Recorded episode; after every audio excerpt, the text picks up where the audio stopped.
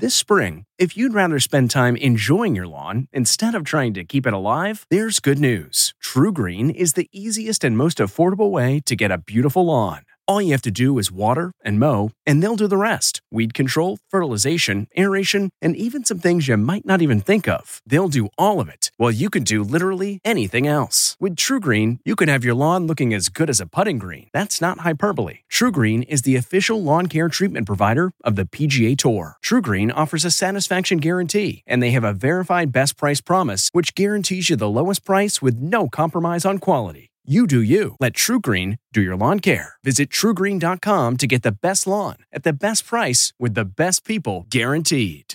If you're constantly on the hunt for a good deal, then you need Rakuten. Rakuten is the smartest way to save money when you shop because members get cash back at over 3,500 stores across every category, including fashion, beauty, electronics, home essentials, traveling, dining, and more. You're already shopping at your favorite stores. Why not save while you're doing it? It's a no brainer. Get the Rakuten app now and join the 17 million members who are already saving. Cashback rates change daily. See Rakuten.com for details. That's R A K U T E N. Your cash back really adds up.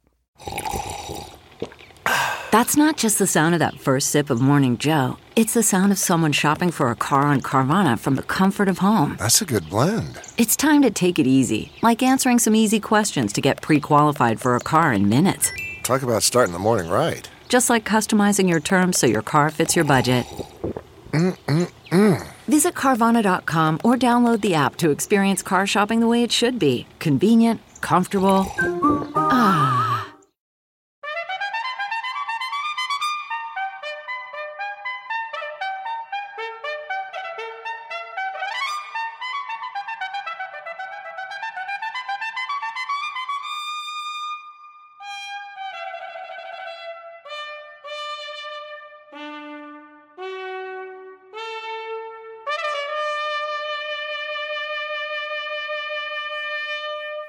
Good morning. I'm Jane Pauley, and this is Sunday morning. We're island hopping once again.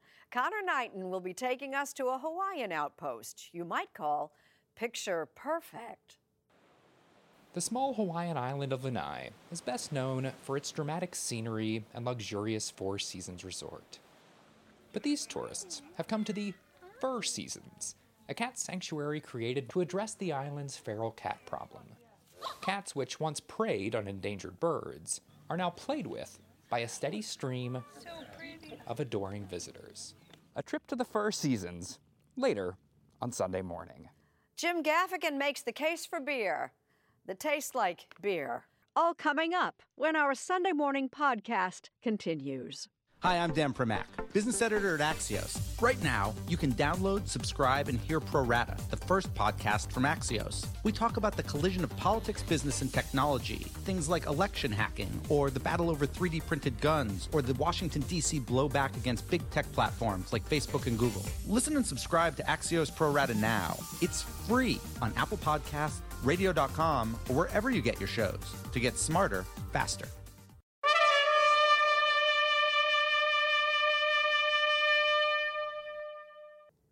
Conor Knighton is island hopping again. And this morning, he's taking us to an idyllic spot that's the cat's meow. Welcome to Paradise. These cats on the small Hawaiian island of Lanai have got it made. Amazing weather, meals served in their own cat catfeteria, occasional massages, and a steady influx of adoring fans ready to give them all the love and attention they could ever want. all the cats are happy. Like you could tell, like they are so friendly, and you could tell they enjoy being here. Lanai is the least visited of the publicly accessible Hawaiian islands. Overnight guests typically come to stay at the fancy Four Seasons Resort down on the coast. So pretty. But tourists with a cat fancy have started flying over just to spend time at a rustic outdoor sanctuary, known locally as the Fur Seasons. 95% of the cats that we bring into the sanctuary are completely feral, meaning they were born in the wild and they have never had any human interaction until us. There's enough for everybody. Keoni Vaughn is the executive director of the Lanai Cat Sanctuary, created to help address the island's feral cat problem. I'm a 45 year old male that runs a 600 cat sanctuary. I don't mind being labeled the crazy cat guy. yeah, it's really the cat ladies get a bad rap. So you never hear about the crazy cat guys. Time to break the mold. I'll be the cat, crazy cat guy. it was actually a lady named Cat with a crazy idea who got this project off the ground. My name is Kathy, but people call me Cat, and um, I've always had an affinity for them since I was little. We always had a cat, one or two, but not 600. But Kathy Carroll moved to Lanai in 2001 to open an art gallery with her husband.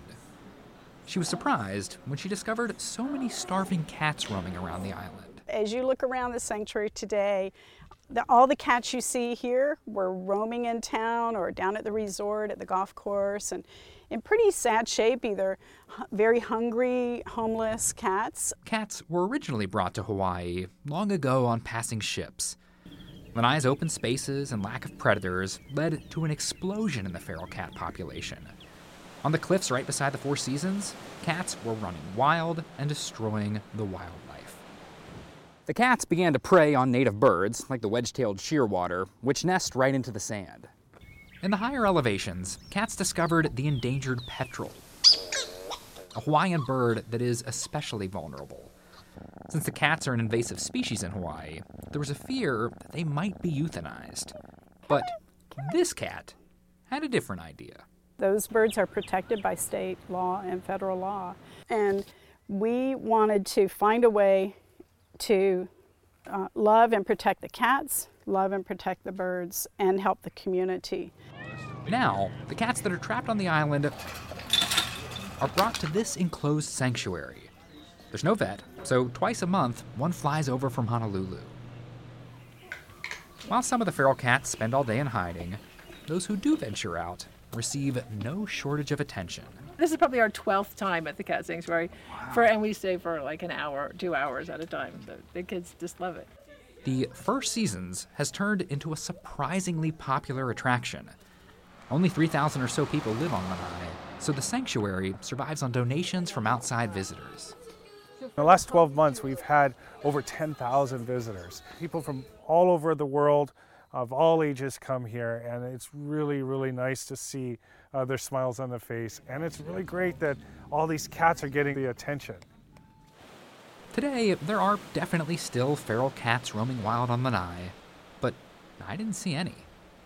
Maybe the word is starting to get out. If I was a cat, I'd be knocking on the door, like, hey, how do I get into this place? It's a place that the humans seem to enjoy just as much as the felines. Just be careful not to fall too deeply in love, or else you might end up going home with a cuddly souvenir.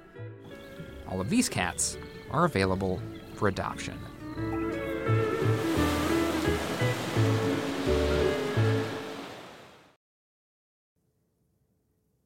Jim Gaffigan knows what he likes and would like you to know all about it.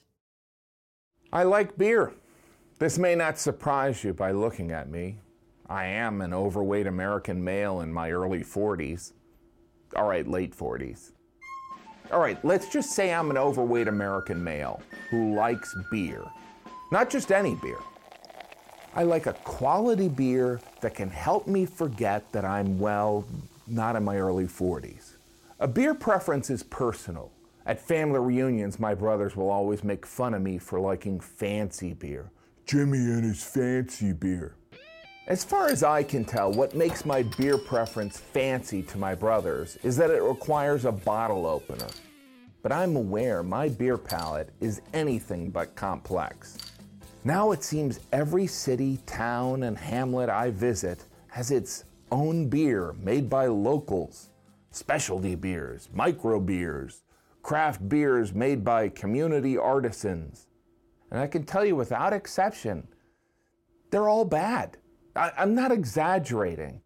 No, I don't care how cute the beer name is that has to do with local folklore. I don't care how beautiful the hand drawn label is of the cactus wrestling a penguin. The main problem is, well, they don't taste like beer. I guess I'm a traditionalist. I don't want a beer that tastes like chocolate or oranges or avocados. I want a beer that tastes like, I don't know, beer. How did we lose our way? Are we that bored with beer? I don't know about you, but I'm tired of fielding questions from waiters like, How hoppy do you like your beer? I don't know. How many hops are in a good tasting beer? Recently, I had a bartender try to sell me on a beer that had a Jolly Rancher kick to it. Oh, America, what happened?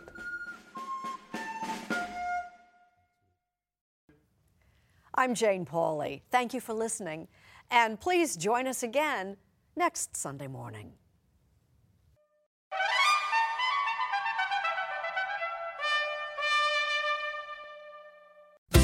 Oh, hi! Snuggle up. Bedtime's about to be a dream. It's good night, bedtime stories. A perfect way to end the day. Good night. Introducing Nickelodeon's Goodnight Bedtime Stories. It's the only podcast where the best part is missing the ending. It's bedtime the Nickelodeon way. Listen to Nickelodeon's Goodnight Bedtime Stories wherever you get your podcasts.